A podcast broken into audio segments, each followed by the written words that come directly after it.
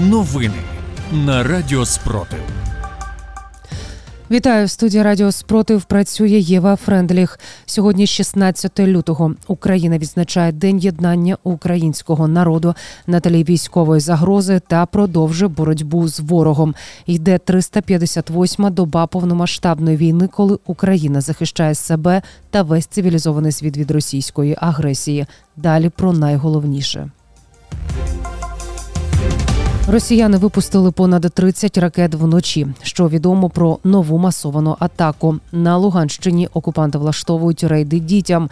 Загарбники готуються до масованої атаки 23-24 лютого. Вночі російські окупанти вчергове випустили по Україні дрони та ракети. Вибухи лунали у Полтавській, Дніпропетровській, Запорізькій, Миколаївській, Херсонській та Львівській областях. За даними повітряних сил, всього ворог запустив 32 ракети повітряного та морського базування. Наші захисники знищили 16 ракет. У Херсонській та Миколаївських областях наші сили ППО збили сумарно 8 російських калібрів, які ворог запустив з ракетоносія у Чорному морі. На Львівщині в об'єкт критичної інфраструктури прилетіло три ракети. Виникла пожежа, яку оперативно загасили. Обійшлося без жертв та постраждалих.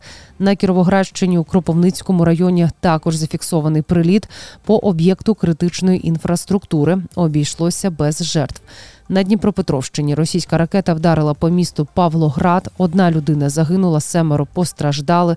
Пошкоджено промислове підприємство, сім приватних будинків, ще 30 понівечені. Вибухи у Полтавській та Запорізькій областях пов'язані з роботою протиповітряної оборони. Повідомили Вова. За уточненою інформацією, внаслідок вчорашнього обстрілу Покровська троє людей загинули, 11 поранені. Про це повідомив голова Донецької ОВА Павло Кириленко. Серед поранених одна людина в тяжкому стані. Вона перебуває в лікарні в одній із сусідніх областей. Російські окупанти готуються і будуть намагатися 23-24 лютого здійснити масовану атаку, але Україна до цього готова. Про це в ефірі українського телеканалу повідомив секретар РНБО Олексій Данілов.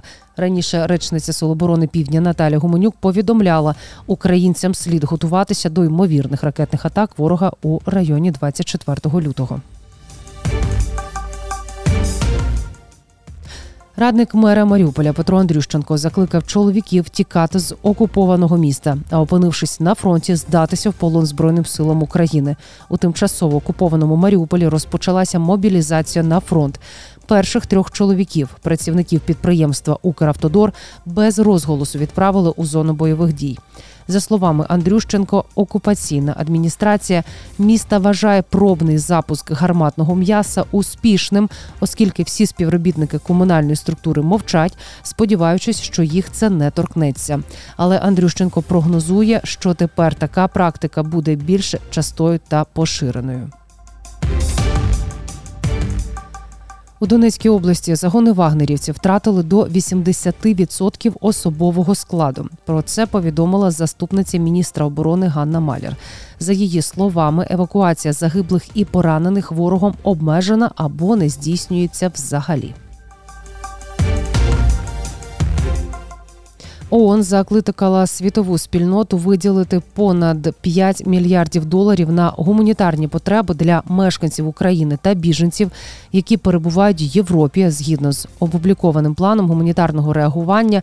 Всю продовольчу та іншу підтримку зможуть надати протягом 2023 року. Українська авіація протягом доби завдала 11 ударів по районах зосередження особового складу та військової техніки окупантів, а також 5 ударів по позиціях зенітно-ракетних комплексів. Також знищено російський вертоліт К-52. Підрозділи ракетних військ і артилерії уразили два пункти управління ворога, шість районів зосередження живої сили та два його склади боєприпасів.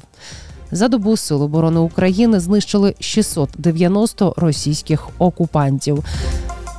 Більше за новинами слідкуйте в телеграм-каналі Радіо Спротив. Зігріваємо один одного любов'ю. Віримо в силу оборони України, і все буде Україна.